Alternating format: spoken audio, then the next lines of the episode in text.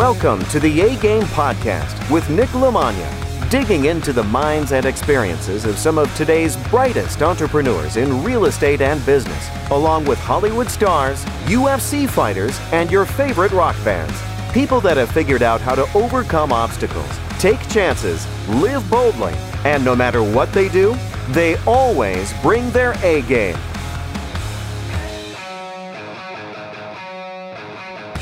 All right, today's guest on the A-Game Podcast is Sarah Brownbelt, father, family man, musical inspiration, computer tech graduate, and, of course, bass player for Taking Back Sunday, Shaun Cooper.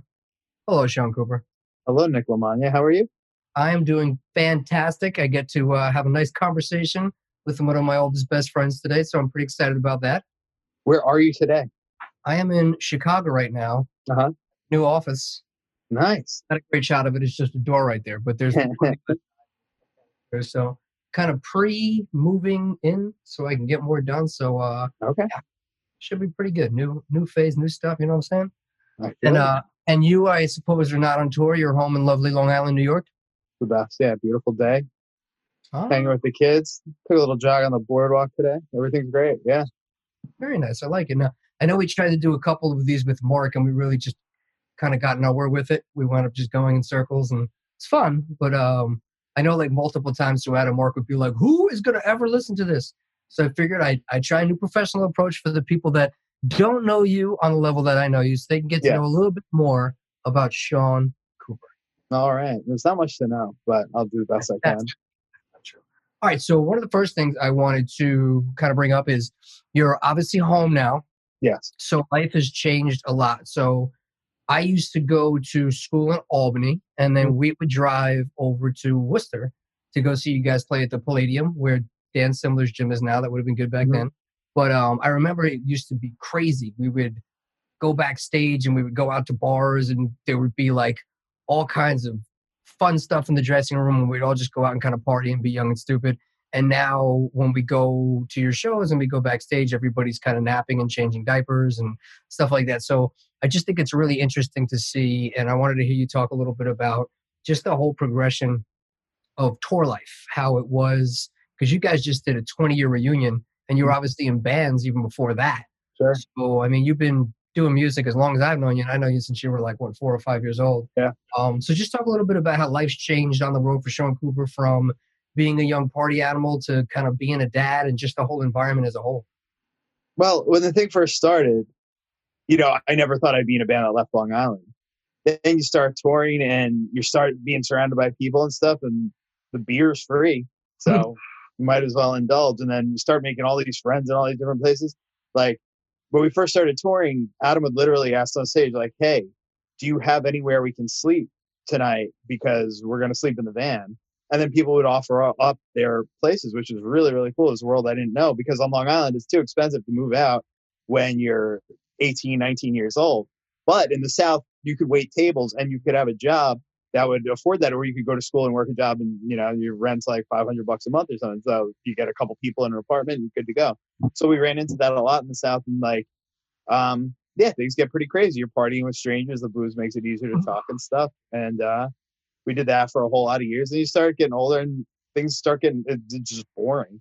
So we grew out of it, all met our wives and stuff. And there's now the parties are like, there's a time and place for it, but it's not like a party every night usually.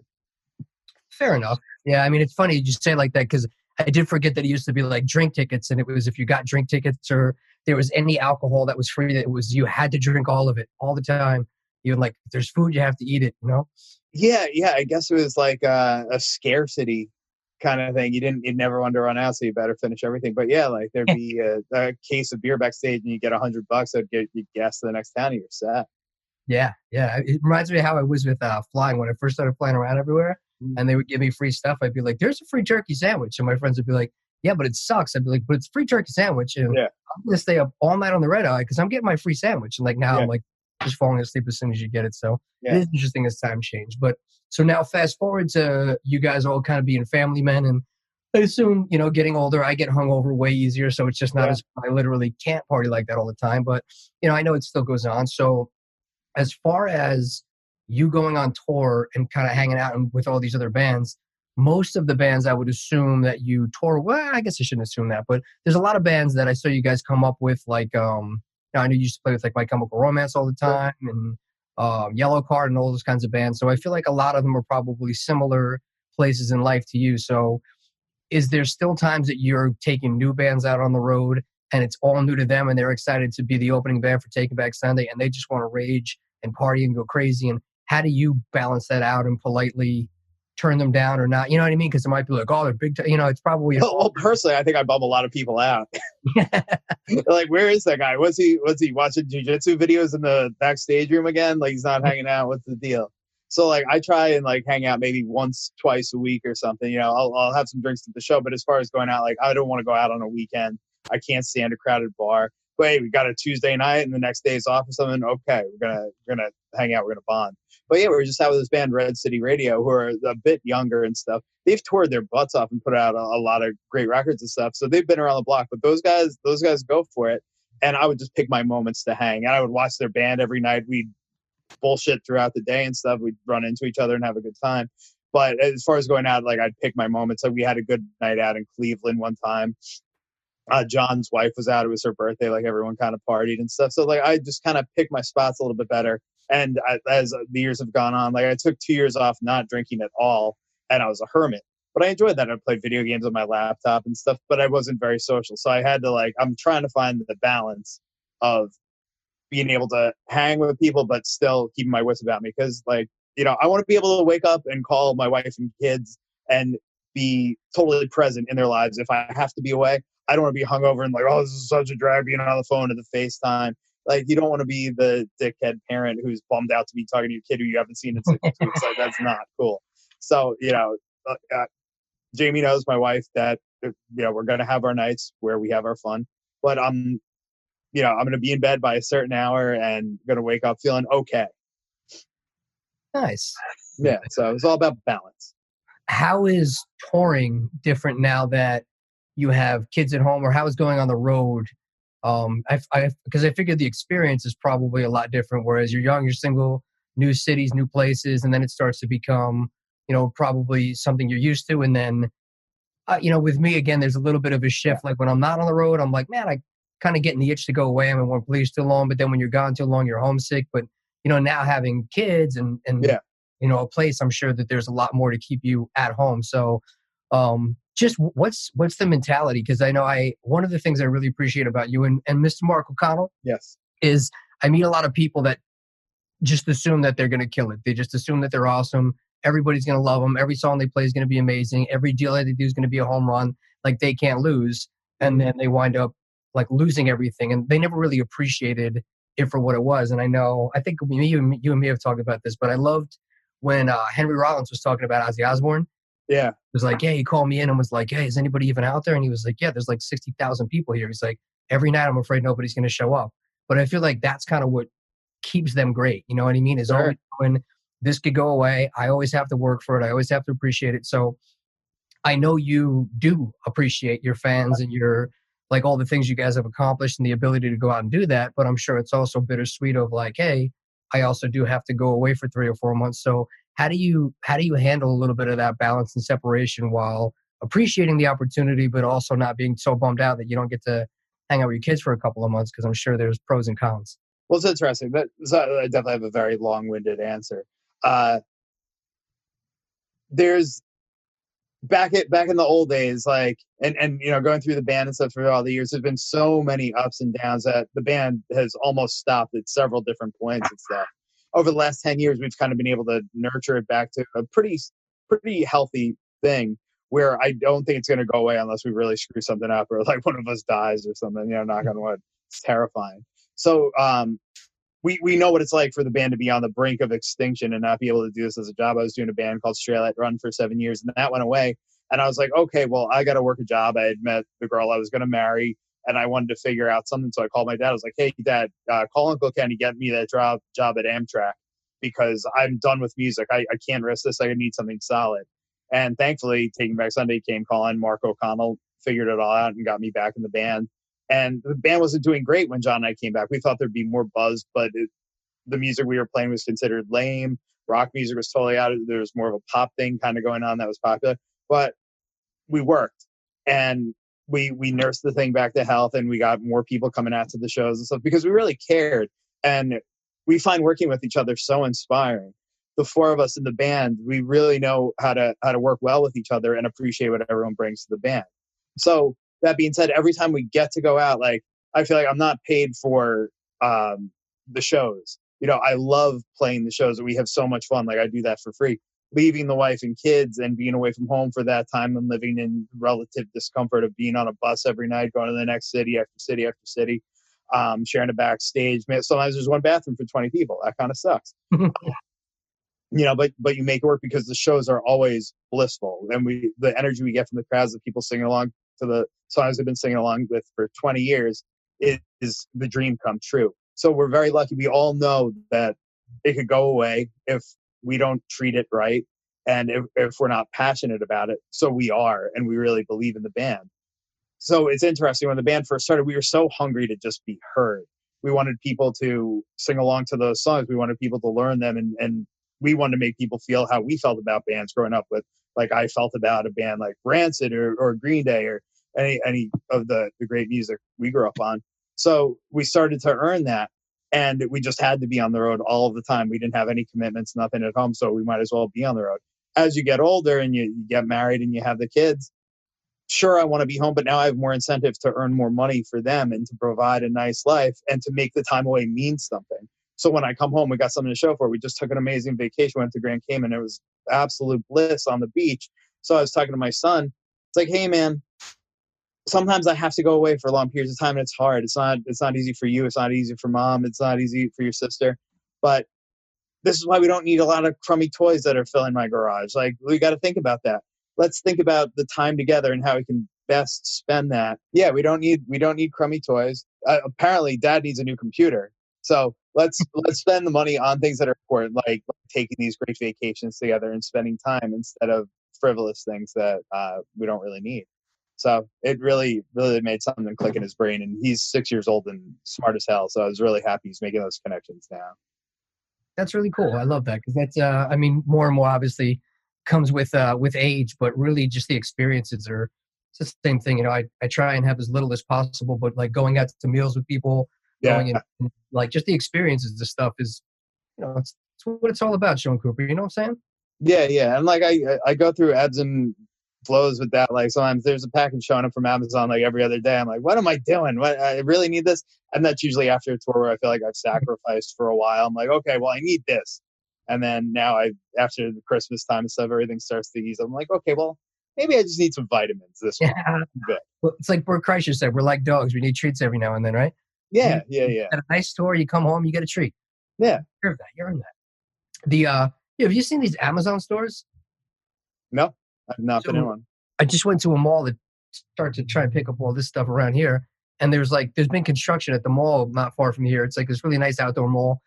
And I walk up and there's like the corner that they were working on is now an Amazon store. So great. I was like, that's weird. So you walk in and there's just a bunch of shit. Just there's like bottles and computers and cameras and t-shirts and like gag books and diapers, and it's like a real Amazon store. But I was like, wasn't the whole point of Amazon that people didn't want to go to the store? Like the beauty was everything's online, and now they spent the money to open up an actual location. It just, I don't get it. Because you're always going to have to go to the store to get something. So I feel like they're just trying to monopolize everything. So you don't have to go to CVS or your supermarket. You're going to go to the Amazon store. You'll condition yourself to do that. But they didn't have anything practical. It was all random crap. Yeah, there was nothing like, oh, I'll come here to get this or I'll come here to get that. So it was strictly impulse purchase. Yes, that's what it was. It was like, It's like a whole store full of gag gifts and impulse. But for what they had, which was a really nice second story corner lot in an outdoor mall, I can't see that being a good business move. I don't know if maybe they're testing it or something, but it just seems like the exact opposite of the whole point of why they opened it. It seems like they have to have a science behind it. So maybe that's what they realized. People will just stop in a store and buy random crap for the novelty, and that'll pay the rent. I don't know. That is, or You shouldn't be questioning their business decisions. They've done way better than me. So. With all the tax breaks and stuff, maybe they need to wash the money off of that. That's a good point. The money. Yeah. Maybe they're having cockfights in the basement and it's just a front. Oh, man, that'd be fun. It could be good. It could be good. So on the music side, yes, I remember being in first grade and you played the piano, you played the saxophone. And then I don't really remember how you wound up playing the bass, but I know you've always been a musical guy. So was there any other instruments you played, and how did that transition into you picking the bass and sticking with the bass? Well, I bought a guitar with my first communion money. I bought a guitar and a little amp, and I was really bad at it. Then you got a guitar and were really good at it. I was like, well, I can't do that, so I'm going to do the easier thing. I'm going to get a bass. So that's how we wound up there. It was just easier. Oh, that's all right. So yeah, kind of fell into place. Yeah. Do you still play piano or saxophone, or are you mostly just playing the bass all day? Saxophone is really annoying to play, so I have one, but I don't play it. Like I'll play keyboard on some stuff if I'm doing some writing and recording and add some parts in there, and I'll play guitar all the time. Like I'll just grab an acoustic and play, nice. You know, an hour or so here and there, whatever, and all in terms of like writing and thinking up new songs and stuff. But yeah, bass is the main deal. It's what I connect with. Like it just felt right from like the first second I picked it up. I was 12 years old. I was like, this. I don't know. There's something about this. It's different and it's me.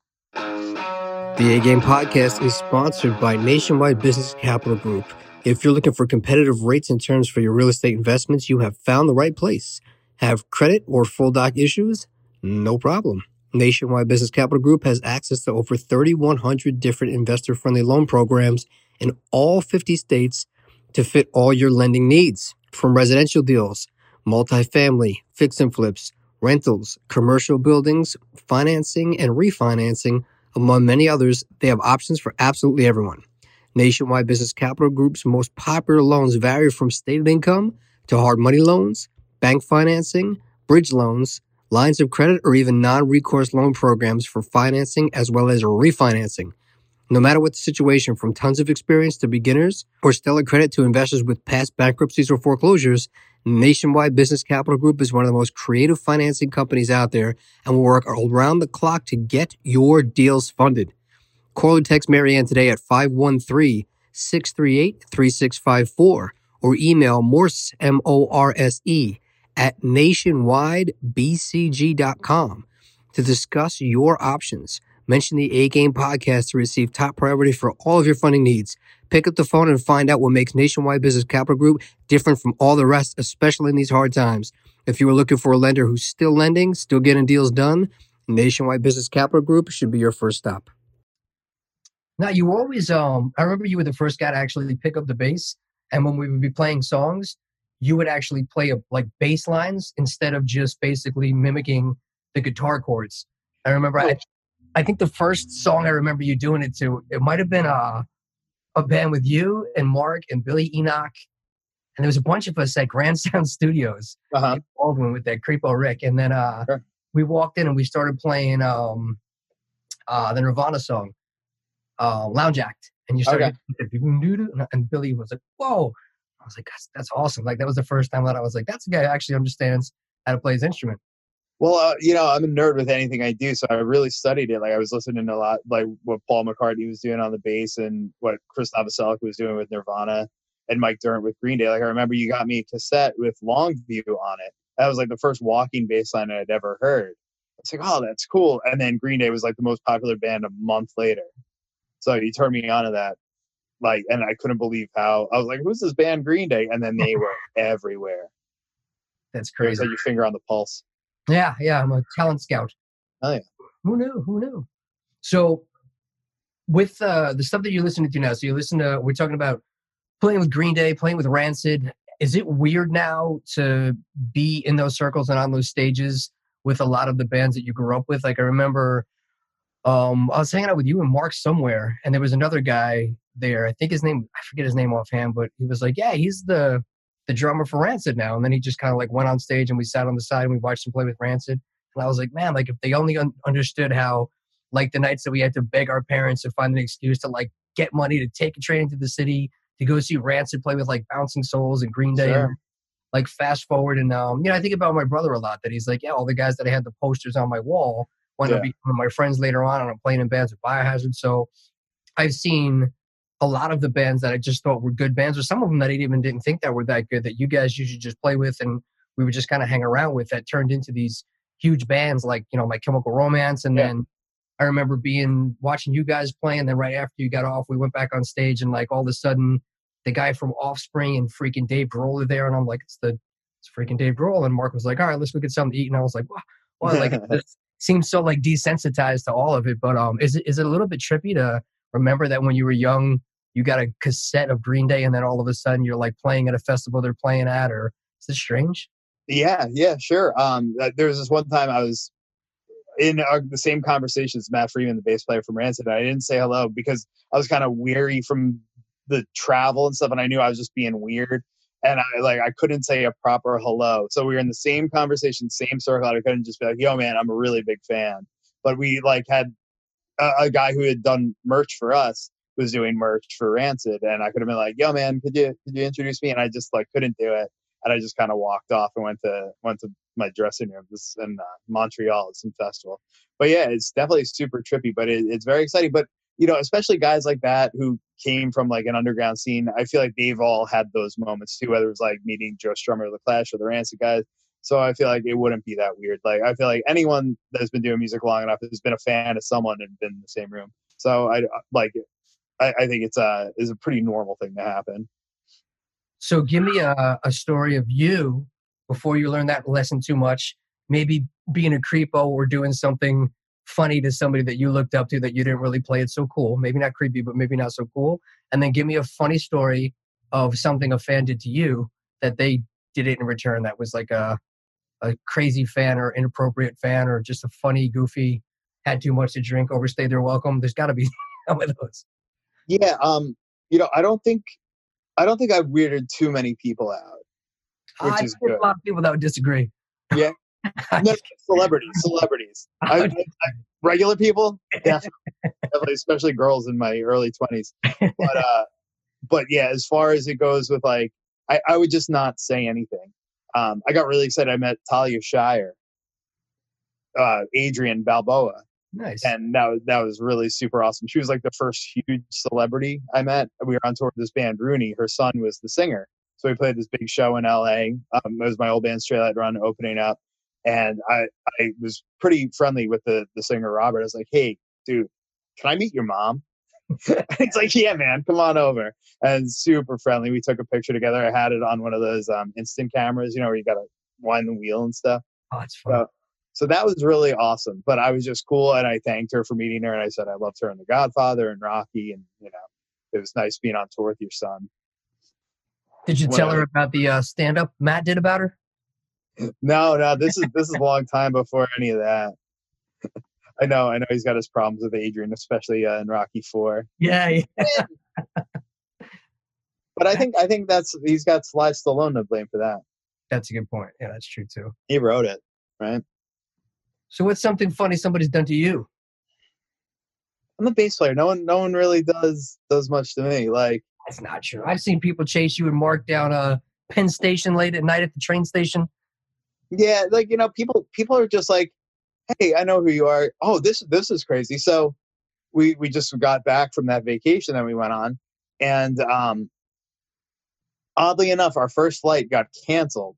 Because a flight attendant had bumped her head. I'm not going to say the airline, but it seemed like very shady business practice. There were only 19 people on this flight to Grand Cayman from JFK on a Monday morning. Bizarre. So they put us on a different airline, got to clear security again, got to recheck a bag, all this. Have a 4-hour layover in Miami. There were 10 of us of the 19 that were on the first flight out. We all ended up kind of like sitting together and chatting a little bit. And like starting to get to know each other. Oh, how are we going to handle this? What are we going to do? So how are we going to handle the Miami airport? I guess we got to go out again and go through security when we get to the international terminal, whatever. Okay. So we managed to do all that. It's about 2 hours before our flight. Now we cleared security. We're sitting by the gate. This girl who is one of the 10 passengers on this first flight comes over to me and she's like, "You're Shaun from Taking Back Sunday, right?" I'm like, "Yeah, what's up?" It's like, Listen, I'm a huge fan. We come to all your holiday shows in New Jersey. We saw you at the PNC Center when you're on tour with Coheed and Cambria. We saw your son come up and play with you guys. Like, I can't believe that's like you guys sitting right here. I was like, that's crazy. Out of all like the small world kind of things, out of 19 people on the first flight, 10 people on the second flight, this couple knew who I was, the bass player of this band who's been around for a while, but it's not like we're on MTV all the time, or I mean, is MTV a thing? MTV. So it was amazing. So she's like, hey, would you mind signing a napkin for me? So I signed a napkin for them. We took a little picture together, and they were all super sweet, but I'll probably see them. They like come to the meet and greets. We do a meet and greet for charity and stuff over the holidays. So she's like, well, we'll see you in December, you know, have a good vacation. That's cool. And we were actually supposed to be on the same flight back, but I rebooked on a different airline because I'm like, I'm not dealing with this. If I got stuck or anything, like I'm going to go with a more tried and true airline. So unfortunately, I didn't see them again. But hopefully, I'll see them in December when we're back in Jersey. But, did you take your flight to Big Time them? Tell the truth. I did. I had a feeling. But no, they couldn't have been cooler, and it was a really awesome thing that made a horrible time much better. Because the kids were up since 5 a.m. We didn't get on the flight till our final flight till like 7:00 p.m. So they had a long day, and it was pretty terrible. But that little moment definitely made things better. I was like, that's pretty cool, and it made my kids think I'm cooler. That's cool. That's awesome. And that's again, I think there's always a nice way to be friendly and acknowledge like, hey, I'm a fan of what you've done, and not like overstay your welcome or be weird like. There's probably that balance that it's nice to be, notarized for, hey, I'm a fan. I like your band. I like your work. And then, okay, have a great trip. You know what I mean? Yeah. Just cut it off like that. So and that's, that fine line and that boundary. That's definitely one of the bonuses of being the bass player. By the time they get to that level of knowing the band, like you got to really care about the band. Like it's not like with John and Adam who do the singing, they get a lot more weird stuff. I remember John met some dude who had a poster of John on his wall or something. He's like, yeah, the poster of you really turns my girl on. He's like, ugh, dude, like too much info, man. I'm glad, I guess, but. Look, I said that to him. I didn't think he was going to repeat it to you. Now I'm embarrassed. Sure. Ah, thanks, John. This is why you never text me back. Jesus. That's it. John, I'm the worst text turner ever. Oh, it's his birthday today too, along with your brother. They share a day. Oh, I have to text him. I'm surprised they didn't know it's because he didn't have a Twitter campaign about his birthday this year. But I'll text him and he'll tell me to go fuck myself. So I hope he gets a text. Yeah, I got text for them. Yeah, I told you, Mac called my brother. Yeah, I'm happy for him. It's It's good. So I was gonna say I'm happy to see good people do well. So my brother's leaving for tour. That's why we'll have already been home by the time this airs, but I'm excited for him going on tour. And he posted recently that he went on an audition, and people are texting me like, hey, did he get it? And when I tell him yes, they're like, that's great. Like people are happy for him. So obviously, again, it's almost all jiu-jitsu guys because I feel like people, like he said, celebrate each other's wins a lot. So for you, and I know it comes with age and it comes with like being a little bit comfortable. But when you guys first started going out, I loved the fact that I would see you guys in Florida and you would play for, I remember it was like one of the first like tours you guys went on. I think it was maybe Victory. And you were playing for like 6 or 7 people, and the energy in the show was awesome. Like Adam like gave me like a high five and was like jumping all over the place and putting just as much energy as I've seen you guys put on playing in front of thousands and thousands and thousands of people. And I always think, like that's what's going to make them amazing, is that no matter if there's one person or 100,000 people, every show they're giving those fans like that experience. And that's the kind of thing that's going to take them going to the next level and really keep that fan base and show that appreciation. And I think that's really cool. But I'm sure there's also people, again, probably not so much now, but somewhere in that probably mark where you started to get bigger and you started to get some notoriety and people started to see you guys were doing well, that there was probably people in your life that you thought were your friends that started showing jealousy and, being haters or, again, now social media is a lot more prevalent. It probably is a little easier because you're at a place in life that you have thicker skin, but I can't imagine trying to come up with something like that now with social media and having people just have their shitty, useless opinions of people who've never picked up an instrument the same way they do it to all our fighter friends, like the people talking shit about Alan. Sure. And I was like, you didn't even watch. You don't even know what you're talking about. So how do you How did you deal with a lot of that coming up, and how did you handle it and keep yourself from being, you know, upset or getting yourself down, and just kind of keep your eye on the prize? Well, there was a small contingent of bands that were very anti-Taking Back Sunday. There were people that didn't like Adam. There were people that didn't like Eddie, who really tried their best to hold the band back. There were certain labels that wouldn't sign us in the very beginning because other bands had said horrible things about us that weren't true. And it worked out incredibly well for us. If we didn't sign to Victory Records when we did, if we signed to any other label, things wouldn't have worked out. And I don't think I'd be sitting here talking about it. It all really worked in our favor. So it's like kind of interesting looking back, like none of those guys are really around anymore who had so many bad things to say. And well, I guess they're insecure for a reason. And they didn't have what it took to stick it out and tough it out or have the chemistry that we did. And I guess they felt threatened, maybe they really just disliked us or whatever. But they tried their best to hold us back. It didn't work, and we're still going strong. So I'm kind of grateful for having that adversity, because that was another thing that bonded us together. Like, all these bands are getting signed and we're not. So in the beginning, it was very difficult. And then later on, realizing that, knowing that people were doing their best to hold us back, it was so much motivation to be like, you know, screw you guys. We're going to keep pushing through. And that like fire is still kind of like in me. Like, hey, I'm around 20 years doing this thing. Is my only job. You know, what are you doing? You know? And so, yeah. And anytime you put out something, it's very easy to get drawn into the negative stuff, the negative YouTube comments, if you put out a new song or whatever. So I used to scour the internet looking for anything. And I would drive myself nuts. In the last like 5-6 years, I'm like, I can't, I'm done. You know, and again, being the bass player is very nice. My Twitter feed doesn't get clogged with all the people hating. It's usually just really nice things. So it's worked out very well. And I think my personality led to bass playing, where you're a lot more anonymous, which I really appreciate. So, so I don't want to hear that, because it doesn't mean anything. And we don't change what we do because of what anyone tells us. When the band started, rap rock was popular. We would have sounded like Limp Bizkit if we wanted to just make money at it. We wanted to do something we were passionate about, something we believed in. And that ethic has carried us through all this time. So we follow our gut and the music we like and the music we want to make. And so any of those voices are nonsense, even the good ones, because you don't want to be like, oh, well, let's rewrite that song. I really like that one. Let's try and do that again. That's not going to work either. So we just keep pushing forward with what we know. And, thankfully, with this amount of time in the game and this amount of age too, and I know Adam and John definitely get more of it, but the hate seems to have subsided, and I'm not looking at the places where it would reside anyway.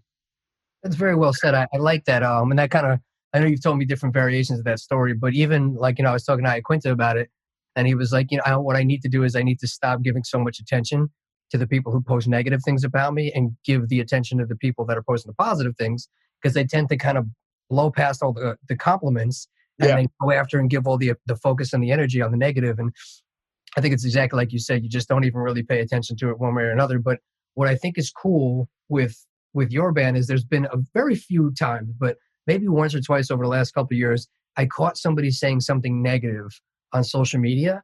Mm-hmm. And like, I immediately get like defensive if I hear somebody doing anything, like saying anything about like you or Mark or like Matt or Al or anything. Like I've been on like 15 sites today, like, defending the Submission Underground fight last night.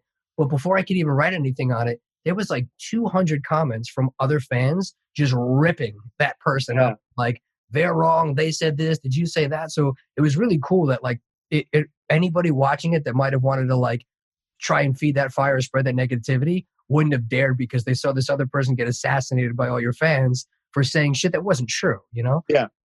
And it's such a weird thing, like that there is this contingent of people, and I think it's very small, that troll to look for the negative attention, and like that, it doesn't compute with me. Why would you insult someone so people insult you back? Like, you're that lonely? Like, who are you not getting from? Like, did your dad not give you attention? Your mom? Like, you need a hug? Like, what's going on? Why do you feel the need to do this and take people down a peg? You feel that lousy? Like, was your boss meeting you at work today? Like, so you need to, I don't understand it.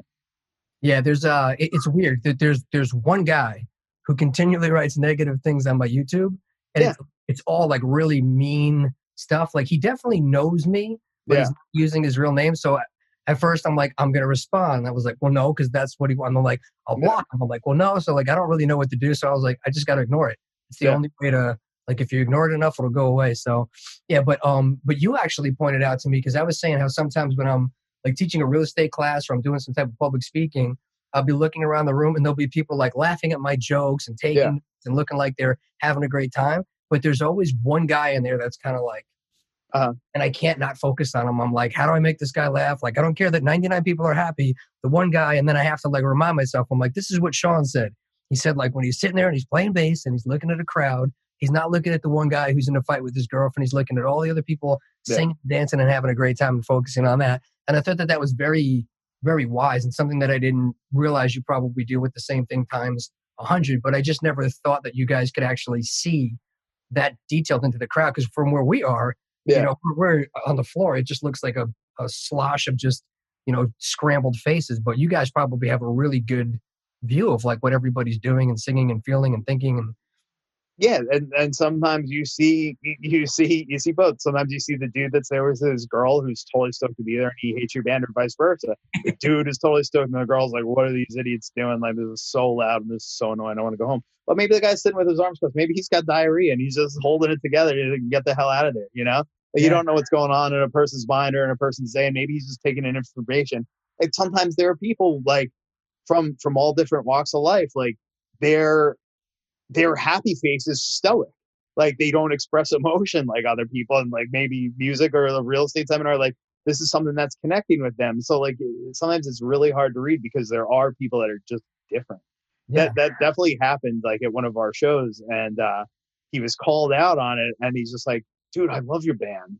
He talked to one of our guys later, like, hey, I wasn't being a dick. Like, I don't really show my emotions, but I was having the time of my life. Like, I love this record, I love that record. So it was just one of those weird things. Like, okay, take a minute. Like, don't take it so personal. Yeah. Well, probably also radiates from what you're feeling as well. It's like reading a text message, and it's like, you know, somebody texts you what's up, and you're like, what's up? The fuck's this guy's problem? And you're like, oh no, I'm in the bad mood, I read it wrong. You're like, yeah. And I mean, we all go on stage out of some sort of insecurity that needs to, I mean, I know for myself, like, I need the validation of 2,000 people screaming along the songs every night. Like, I don't know why exactly, but that validation is so wonderful. It makes me feel good. So I can point out that one phase. I'm like, why? But that's just insecure me. And I try to get better with that and more secure as time goes on. How crazy does it feel? I mean, I still, after 20 years of watching you guys play the songs, when everybody stops and just sings along to, you know, Cut from the Team or whatever, like, just seeing the lights come on and that many people sing your songs back to you like that gives me like goosebumps every single time still. That must be the most amazing feeling, being that it's your song. Yeah, me too, because I remember writing that song in my parents' basement, or in Mark's basement, like, from very humble beginnings and hoping that one day someone would sing along to it. And then all this time later, it's a lot of people all around the world. So I get brought back to Baldwin and Rockville Center. Like, I'm there, like, and how did that become this? And I still can't make sense of it. I get a lot of questions from people on wanting to pick my brain, wanting to ask me about what I do, how do I do it, all kinds of things across the spectrum. One of the things I try and answer back with is there's a few different ways that we can work together. People can either participate by being a buyer, being a seller, or being a partner. And that's really the best way to learn. So if people have questions that have reached out to me, the best thing to do is jump on www.nicknicknick.com. And you can schedule a consultation if you're looking to sell properties, buy properties, partner on some deals, or just get a general consultation to see where we can even fit in and where we can do business together on any level. There's options for that to set some stuff up. So please visit www.nicknicknick.com to buy, to sell, or to partner on real estate deals or opportunities. That is the place to go. That is the best way to start making money and learning the process. That's amazing. And I think it's something to be said for you and for Mark and for everybody in general. Like, the fact that you are the same person always, no matter what's going on. Like, you were saying, you never changed your music style for what was the popular style. You guys always stuck to what you wanted to do, and you didn't try to adapt because the people that did kind of disappeared. I feel like personally you and Mark are the same thing, that anybody who meets you on a plane, at jiu-jitsu, at a restaurant, at a bar, with your kid, or backstage at a show, you're going to get the same experience, because for the most part, you know, you guys are all the same. So. You know, and I think that's cool. And I really find something soothing about that. And I didn't really put it all together, but the same way when Jim Norton was just on Rogan's podcast and he was talking about Matt, and he was like, dude, that's the guy. Like, that's always the guy you're getting. And I tell people the same thing. They're like, Matt Sauer really like. I'm like, exactly what you see. 5 in the morning, 5 in the afternoon, Christmas, New Year's. Like, he's always that energy. That's him, you know? And I think that's cool. And I think people love that in an area where everybody's trying to portray only the highlights or a certain lifestyle or you know, show the parts of the movie that they want to show of their life on social media. Having people that are always kind of just like level and you know what you're getting, I think is very nice. I think it's pretty awesome. And I'm sure your fans appreciate that. And I think that's like real life. That's why I've been training with Matt for 12 years, whatever, you know, real guy. And I try to be a real guy too at all times. Like, so there's no put on it. Like, I don't know what that is anyway. You know, I wouldn't know how to fake it. And so I feel like I'm just attracted to people that are similar. And if I sense that in someone, we're not going to hang out. We're not going to be friends. We're not going to spend time together. It just, it's not appealing to me. But if my bullshit detector goes off, like, I'm not wasting my time. And I'm not going to waste your time thinking that there's anything there. So it's worked out well. Did you hear the story Henzo was telling about him with the homeless guy outside of the gym on Matt's podcast this week? No, I didn't hear it. I saw an Instagram video where he gave some woman some money or something. Well, I might be butchering the story a little bit, but like the paraphrasing of it was he was like eating a muffin and dropped it on the street in New York. And like, he's in the Midtown, so that street's fucking filthy. Yeah. So he went to go eat it and he was like, 5-second rule. And some homeless guy was like, no, you can't eat that. It fell on the floor here. And some homeless guy took his muffin and like broke it in half and held it over to Henzo. And he was like, dude, the guy was handing me the muffin and his nails were black and his hand was filthy. He's like, the hand was definitely dirtier than the street. He's like, but the guy is sharing his food with me. He's like, so I took it. And then I sat down with him and we were telling jokes and I had my arm around him and I was hugging him. And it's like a homeless guy on 34th Street, you know? And he said, black on black car pulls up and Guy Ritchie gets out of the back and he's like, man, you amaze me. And he's like, why? He's like, look, you're on the floor, like with the homeless guy, you're hugging him, you're sharing food with him. And he's like, oh, what? You thought the VIP treatment was only for you?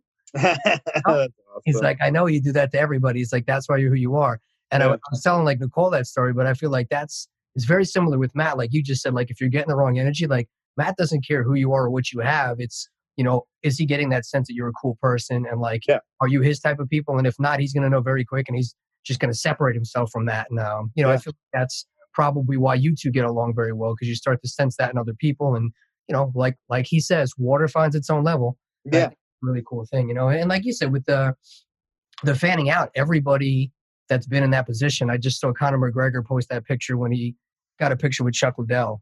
And like now there's people that are like, oh my God, Conor McGregor. So I do think that there's something to be said for that. And on the music side, it's probably similar to the jiu-jitsu side. Like I don't feel the need to do that to guys that we meet that are fighters or jiu-jitsu guys, but I always want to acknowledge the respect because I know like how hard they've trained for those fights or what went into getting a brown belt or a black belt or things like that.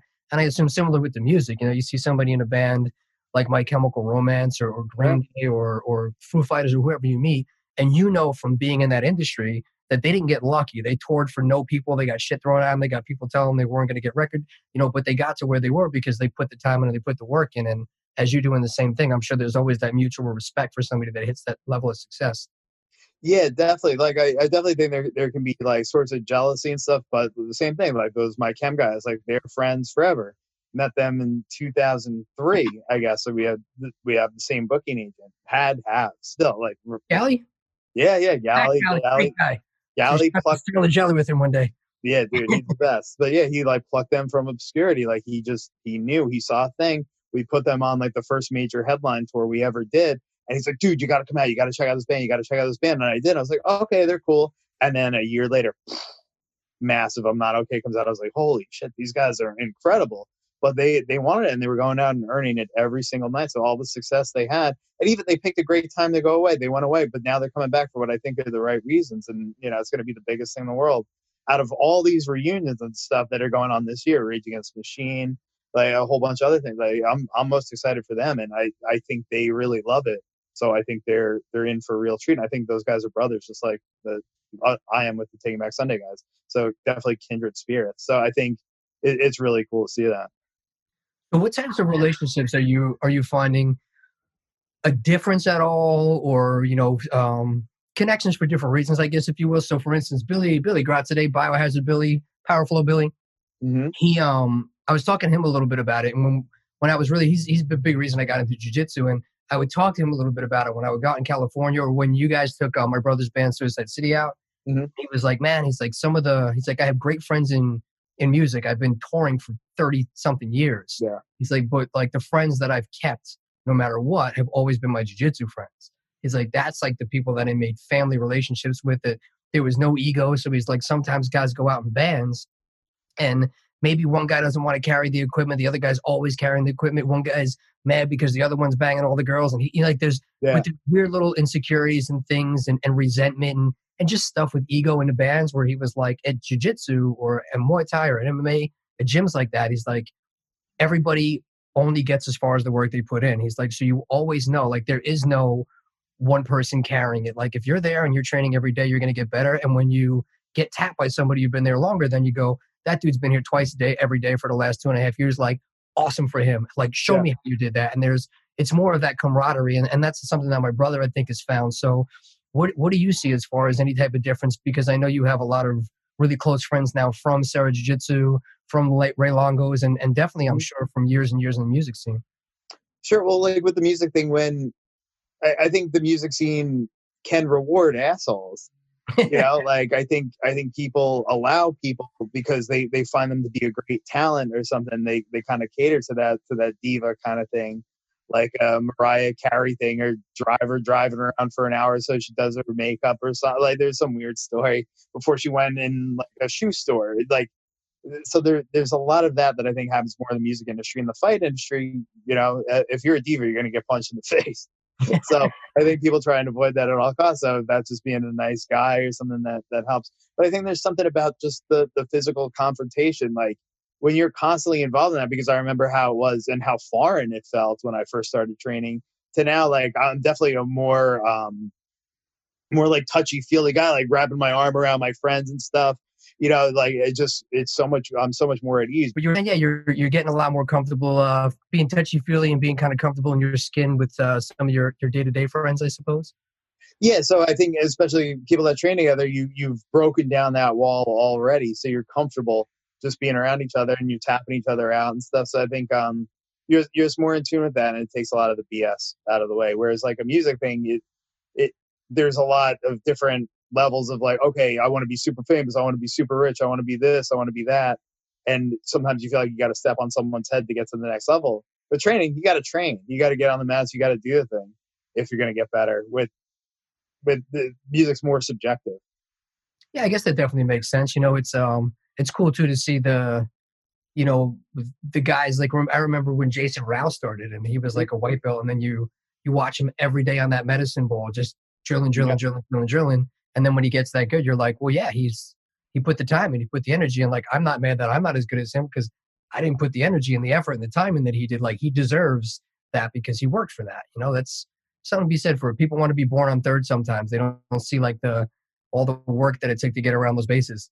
Yeah, and I think that's the thing too. There, with music, there's so much behind the scenes thing, or like a label puts a whole lot of money behind someone and they shoot him to the moon and stuff. So there's that end of it too, where sometimes it isn't fair. Sometimes you're not getting the attention for whatever reason. Sometimes people just play favorites and stuff. So sometimes people are making a lot more money than you because someone else believed in them a little bit more. But to me, it's like, will they stand the test of time? Like, so I don't really care. If you're going to be around 10 years, good for you. You know, you've earned that. So I feel like that's where that correlation works out. Like the time on the mats versus the time in the business and working. That's what's impressive. So same like a guy like Jason Rao, I was training a lot longer then, but then I take a 2-month break and, you know, I'm a hobbyist. I go 2 or 3 times a week and I'm, oh my God, I'm training my butt off. He's there every time I've been there. Plus he's there 3 times a day. He's putting in more hours in a week than I am in 6 months. Yeah. So, you know, you got to respect that. That's awesome. So on the jiu-jitsu side, which is obviously one of my favorite subjects to discuss, is I think over the years, I mean, the amount of people that have, I want to come box, I want to come train, I want to wrestle. I got in 1,000 street fights, and I was always like, awesome, man, you should come down Monday, you get a free class, like, see if you like. Nobody ever shows up. But and then 6 months later, they're drunk at the bar again. Oh, dude, I see Weidman, I see this, I could do that. Oh, yeah, you should come down. And they just don't, they always have an excuse. But I remember you were like, hey, can I come to jiu-jitsu with you on Monday? And I was like, yeah. And then you just did, and then you just stuck with it. And I mean, now Doobie just joined, but I mean, it's awesome. It's super rare. Like my brother, I had to sign him up for like 3 or 4 gyms before he stuck with it. Now he got the bug. But I mean, 3 or 4 people, maybe tops in the last, now I've been training like what, 13, 14 years, have actually like, I'm going to come down, and came down and did it and stuck with it and did it. So what like interests you? Cause you kind of, I know you've been in martial arts your whole life, but you kind of did it out of nowhere one day. You were just, I didn't know you had any interest in it at all. And then you were just like, can I come down with you? And it made sense when you did, because I remember you always took, what was it? Shotokan karate, different stuff like that. Shotokan karate as a kid. Yeah, what attracted you to jiu-jitsu? And talk a little bit about has that helped you out? And I mean, I've seen a huge difference in you, personally, professionally, confidence, everything. But I think it kind of teetered along the same time as you were coming up in the band. So, I would always like to attribute your confidence on stage to coming from the confidence from the mat. But that's probably me being, partial to Matt Serra and the jiu-jitsu guys and all that kind of stuff. But talk about what got you there and some of the parallels that jiu-jitsu's helped in your personal and professional life. Well, I was a huge professional wrestling fan for a really long time. And I had learned a little bit about, read on the internet and stuff in the early days of the internet about catch wrestling. I thought that was really a cool thing. Like, oh, you can actually hold people like this and whatever. And then after Monday Night Raw was on, the Ultimate Fighter show would air. So I started watching that with the first season. So I didn't really pay too much attention. I didn't really understand the fights. I remember Kenny Florian beat Chris Leben with an elbow, and but he's barely cut. Like, how did he win that? Like, I don't understand. So I didn't think it was all that cool. I'm like, the rules that don't make much sense. I don't understand what's going on the ground. And then Forrest Griffin and Stephen Bonnar had that slobber knocker, as they'd say in professional wrestling. And I couldn't look away. I was like, this is the most amazing thing I've ever seen. And then Luke Kumo was in season 2. And I'm like, oh, well, he's the Long Island guy. And I'd seen Drago fight in the UFC. So I just started getting the bug little by little. And then the Ultimate Fighter season 4 goes on and Matt Serra is there. I'm like, okay, now I got to know what this is about. Like, who's a better coach than this guy? He was coaching every guy, including Shoney Carter, who had beat him in the UFC. He's coaching him through his first win. I'm like, this guy is the coolest guy in the world. And I can train with him right down the block. Well, okay. Then you got in there for about a year. And then I was like, I knew I was just at the bar. The bar was my hobby. So I'm like, this sucks. Like, I'm so over this. I was like 26 years old. I've been at the bar for 6 years or something. I'm like, I need another outlet. I need to do something. I don't want to go to the gym. I don't really know how to work out or anything, but I need jiu-jitsu would be cool. And then you brought me in there, and I was just like, I don't know what this is really still, but I'm. All right, so we froze up again. So you were saying, so you got sick of hanging out at the bar. You were watching Ultimate Fighter. Give a shout out to Pete Dragocel, which is there a better guy than Pete Dragocel? Freaking warrior. Anybody who ever is into UFC now that didn't watch any of his fights needs to go back and watch all of Pete Dragocel's former UFC fights to be thoroughly entertained. Absolutely. So Luke and Sarah, and you decided you, after about a year, I was going down there, and then you froze up.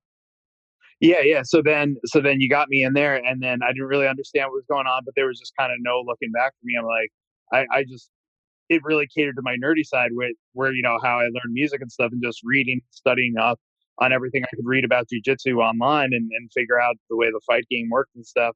And I just started having so much fun, and I was getting a hell of a workout, and I'd be so sore after every practice. I could hardly get through the warm-up back then.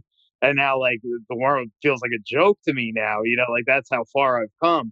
Like, and I'm no athlete, and I'm a hobbyist and stuff, and now I'm heavier than ever now.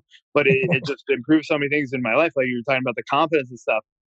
Back then, my band Straylight Run was starting to really fail, so I was pretty angry. Like, my dream had come true, and then it went away and stuff. So I really needed that outlet to just get out some of that aggression and stuff and clear my head. And I was always so calm on the drive home. That became so addictive. and that remains there. Like, I'm definitely way more calm and happy when I go in there now too. Like I get to see a bunch of my friends and BS and spend half the time just shooting the shit with my buddies. And then we get to train, get a good sweat on, and I feel like I've learned something. And so, yeah, it's a hell of a thing that, you know, I haven't been able to stop. Have you, how do you get any of that in? Because I know it's probably hard if you go away for 2 or 3 months, you don't get to train at all, and you come back. I'm sure there's always an adjustment period of like a few weeks for you to get your rolling cardio back up, and just the muscle mechanics of what you were working on before you left. It's probably hard because, like, you know, I do the same thing, but I try and fit the stuff in. But I know, you know, if somebody jacks up my hand or my neck, I can still get up there and speak. You need your hands or your tools for your job. So I know you have to be a lot more careful about where you go and what you do. But how do you keep yourself in like jiu-jitsu mode or satisfy that itch when you're touring?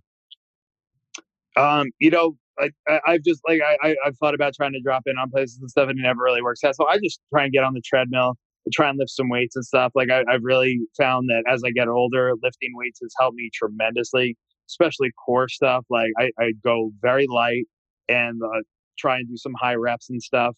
But especially all the core stuff has been so good for keeping my back in shape and my neck, and I've gotten so much stronger. Like it'd be crazy if I had a match with myself from when I first started to now. Like it'd be a joke. But yeah, so it's all those little things to just keep my body kind of tuned in and stuff. And I take breaks when I need it. If, like, I'm getting sore, I'm feeling an injury, like I'm just not going to go, because to me now it's about how much time I can put in the game long term. I want to be able to do jiu-jitsu with my kids. I want to be able to do that when I'm 60, you know, that I'm almost 40. So now it's about longevity, picking people that I know are going to be safe roles. I don't care if I bum someone out. Oh, dude, you're 240 pounds of muscle and you're a lunatic. Like, it's not going to work out well for a 160 pound me, you know, like, so, you know, and not having the ego about it that way, or just like, get in a bad position, I'm tapping. I don't care. Oh, it's only a neck crack. Yeah. I need my neck to work. Yeah. So it's finding that where I used to be way more stubborn with myself, you know, didn't really have anything to do with anyone else, but I just need to keep myself safe. And that's what's important. And realizing those kind of things instead of like, you know, back when I first started, I was like, you know, maybe I'll take an amateur fight or something if I get really good at this quick. And like 2 weeks in, I was like, nah, bro, that's not happening. And then I just do it for the love of it. And now it's like, okay, I want to keep my body in shape. I want to keep my mind sharp, and I want to keep going. I want to keep learning. Like I gotta figure out this leg lock. You know, it's fascinating. It's like getting good at a video game, but I'm really doing it. If you guys are getting anything from the podcast and some of the great knowledge and tips that the guests are sharing, please take a minute and leave a review on iTunes or any of your platforms with some stars and some comments, helping spread the promotion and spread some visibility for the podcast, for the guests, and for the knowledge, so we can continue to do this. It'll only take a minute. I appreciate it if you guys could take the time. It would go a very, very long way.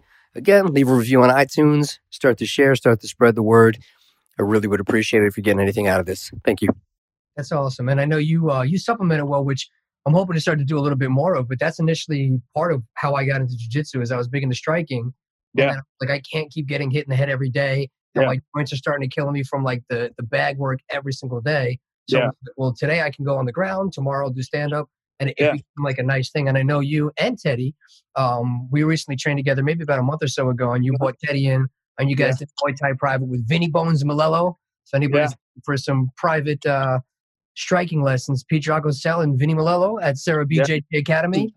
But how is that now as far as, you know, doing that stuff and having Teddy get excited? And I've seen you put the mitts on at the house, and he's starting to do some stuff. And, you know, how is it seeing him start to fall in love and figure things out? And, you know, being a dad, are you hoping he gets into jiu-jitsu, or, you know, is it not really something you want to push? I kind of don't want to push anything, but like including music, like I just want him to find out whatever he wants. But my goal is to expose him to as much stuff as possible. Like he's had 2 wrestling seasons under his belt. I try not to push too hard. He doesn't like it. It's a little bit late at night. He doesn't like the separation, but he's only 6. So I'm like, if I just let him kind of dabble in this, dabble in that. He was asking me the other day when he can go back to jiu-jitsu. But I see he's a little bit young. I've seen that in the jiu-jitsu classes. He kind of loses focus after about 45 minutes, and the classes are an hour long. Like, so I don't want you really wasting everyone's time with, you know, that extra 15 minutes. Like, so I also don't want to push too hard too soon. So we'll see. But yeah, so I feel like that's my job, exposing him to everything, whether it's instruments or martial arts, or he's great with art. He's great with drawing. He's great with reading. So I'm just trying to give him every different look at life, different kinds of music, from classical. He's really into the Beatles right now. He's only into punk rock music before. Now he's starting to branch out a little bit, and it's really cool to see. So we're going to take our time, but he likes punching stuff. He really likes wrestling me. He shoots a low single on me. He's like, oh, you hate wrestling. Then he's just, anytime he sees me, he's like shooting that low single. I'm like, dude, you love wrestling. Like, I don't know what you're talking about. You do it all the time. So we'll see where it goes. That's cool. And it's really nice to watch. I mean, I haven't seen many kids his age that are so comfortable in their skin. And he's been like that for as long as I remember. I remember being at a party at Jamie's brother or sister's house, and you guys had just recorded Tidal Wave, like a rough version of it. And he came in like kicking over chairs and was like dancing and singing and stuff. And the way he comes out on stage, like, it's really cool to watch him be so confident at a young age. I think that's pretty awesome. Well, he's really good at like recognizing his audience. Like, when he's at home with his family and stuff, like, there's no crazier kid. But at school, you know, he's pretty quiet and reserved in certain times, you know? So like, you saw him in a very comfortable moment there, but, and he's not always that comfortable, but he finds it though. That's cool. Yeah. He's a pretty good judge of character. Just like his daddy. Ah, shucks. So I've been friends so long. And his mommy can't leave Jamie out, but yeah. So I'm definitely going to get Mark O'Connell on here as well. How's he doing? Yeah. Mark doing well? I believe he's in Mexico right now. Oh. He came over. He watched the Wilder Fury fight. We had a blast. It was so much fun. He and I might have stayed up a little bit too late. What a great fight, man.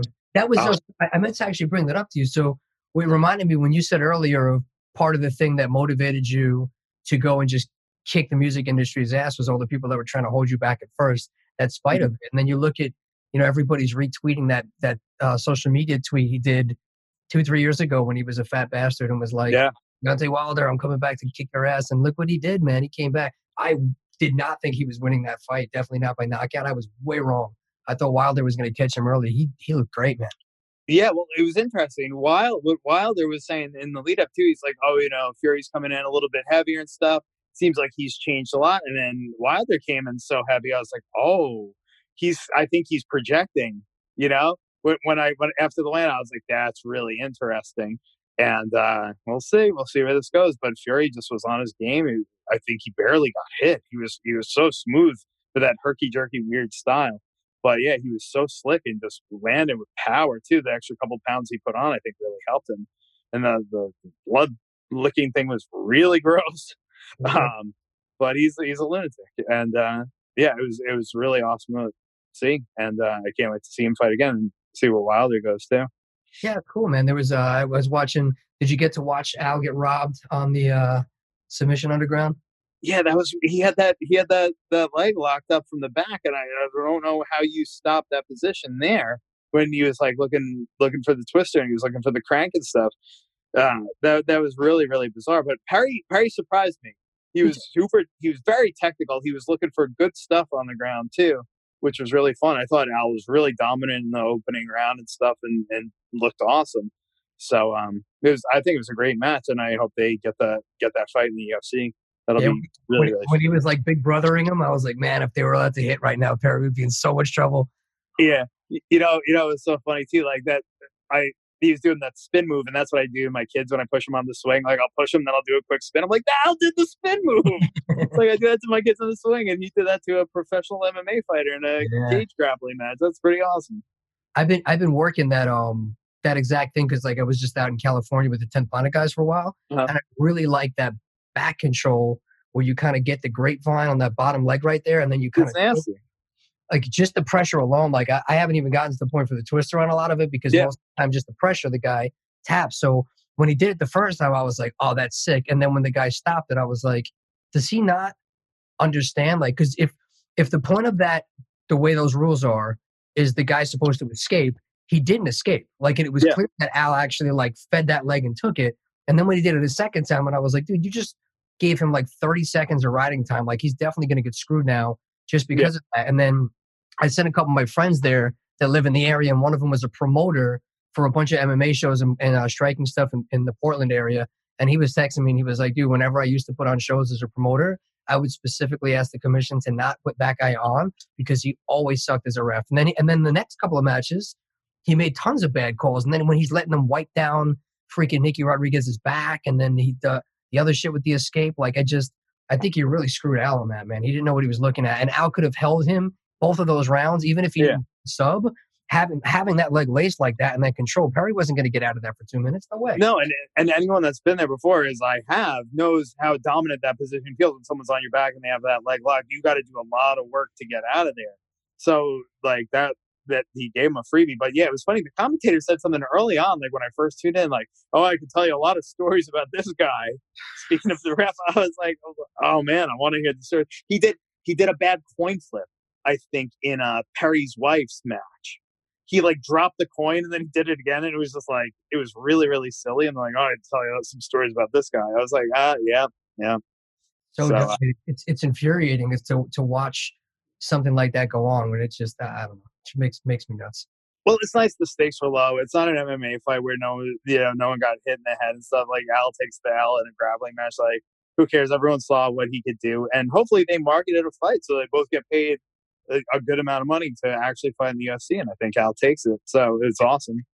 Yeah, man. I mean, obviously you too, but I can't say enough good things about Al Iaquinta, Matt the Terracera. I can't have Shaun Cooper on and not give Matt and Ray Longo. Those guys have just been really good to us for years and years, and I've made some of my best friends there. And I love the fact that I get to come home and I get to go to jiu-jitsu and I get to train with my best friend and my brother and just hang out with all those guys.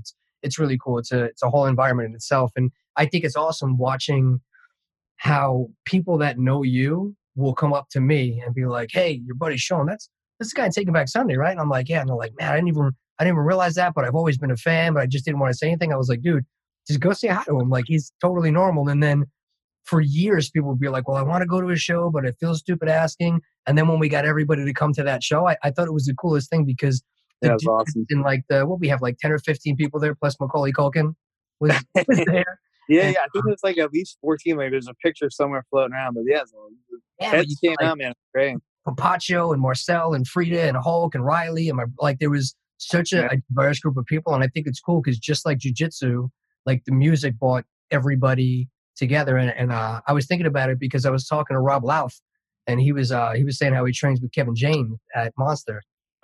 Dude, what's that like? He's like, dude. He's like, that guy is awesome. He's like, and the fact that he turned out to, he's like, I didn't even put it together at first, but afterwards when I found out who he was, that was just icing. It had nothing to do with it. The cool part was how awesome he was. And that was kind of a cool thing to know about him. And I feel like that's what people do with you. They're like, man, that guy Shaun's awesome. And then later on, holy shit. And he's this badass rock star. I'm like, well, yeah, but he's amazing Shaun Cooper first. That's just something cool that he also does. So I appreciate it as always. So what's next? You got 20 years into your band. You'll probably be black belt in the next couple of years. You're killing it on the jiu-jitsu side. You're being a full-time dad. You got a beautiful family. You got a nice place not far from the beach. Mm-hmm. What's on the agenda for the next couple of years? Professionally, jiu-jitsu-wise, music-wise, Taking Back Sunday. What kind of stuff you guys have going on? Yeah, well, we're going to start writing a new record. We got to get in the same room with these guys. We sent some ideas back and forth, so everyone's got some really good stuff. I'm excited to get to work on. I think we're going out first week in March. We're going to go to a secluded spot and hopefully get to work. And I think we're going to record very efficiently, so the record will hopefully take less time than I'm thinking. But we're kind of in no rush. I was talking to Matt Pryor. He sings for this band, The Get Up Kids, who are legends to us and stuff coming up. They were one of the first bands in our kind of genre to really make it big and start touring the bus and everything. There were bands in our genre and they'd have to work really hard and you're getting paid no money and stuff. You're in a van driving overnight with the trailer. They were the first band to kind of make it. But I ran into him. We were playing a festival together and it was right before the Tidal Wave record was coming out. He's like, man, you and John been back in the band 6 years now? It's yeah, something like that. It's and what record is this coming out? He's like, is it your second one back? And I'm like, it's the third. He's like, dude, take a break. So, we put out these three records back to back to back every 2 years. And now we've had this little lull because we felt like we left off really well with Tidal Wave. Then we had the 20-year anniversary of the band, which we wanted to kind of take time and take a little victory lap and stuff and give ourselves a little more time to work on the next record because I really want the next record to level us up and put us in a place where we can't be knocked down. So, I'm very confident in that because I know everyone is really passionate about the band, you know, the four of us, and we want to put out the best thing possible because this is going to be our 8th record. So it has to be something special and it has to be really good. So we're going to take our time making it how it should be. That's awesome. And I love the last record. You know, it's been on replay in my Mini Cooper in New York for forever and ever and ever. So I look forward to everything. You guys going to do Riot Fest this year, right? I don't know. Well, hopefully you do Riot Fest. If you do, I'll definitely come on down there.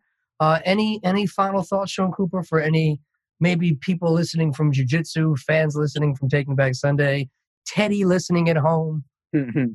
No, thank you. Thank you guys for all listening. And it has been wonderful. It's been my pleasure to be on this wild ride. Awesome. Well, thank you for sharing a bit of your experience as always. I am hopefully going to get to see you this weekend and hang out. All right. Well, thank you very much, Shaun Cooper, ladies and gentlemen.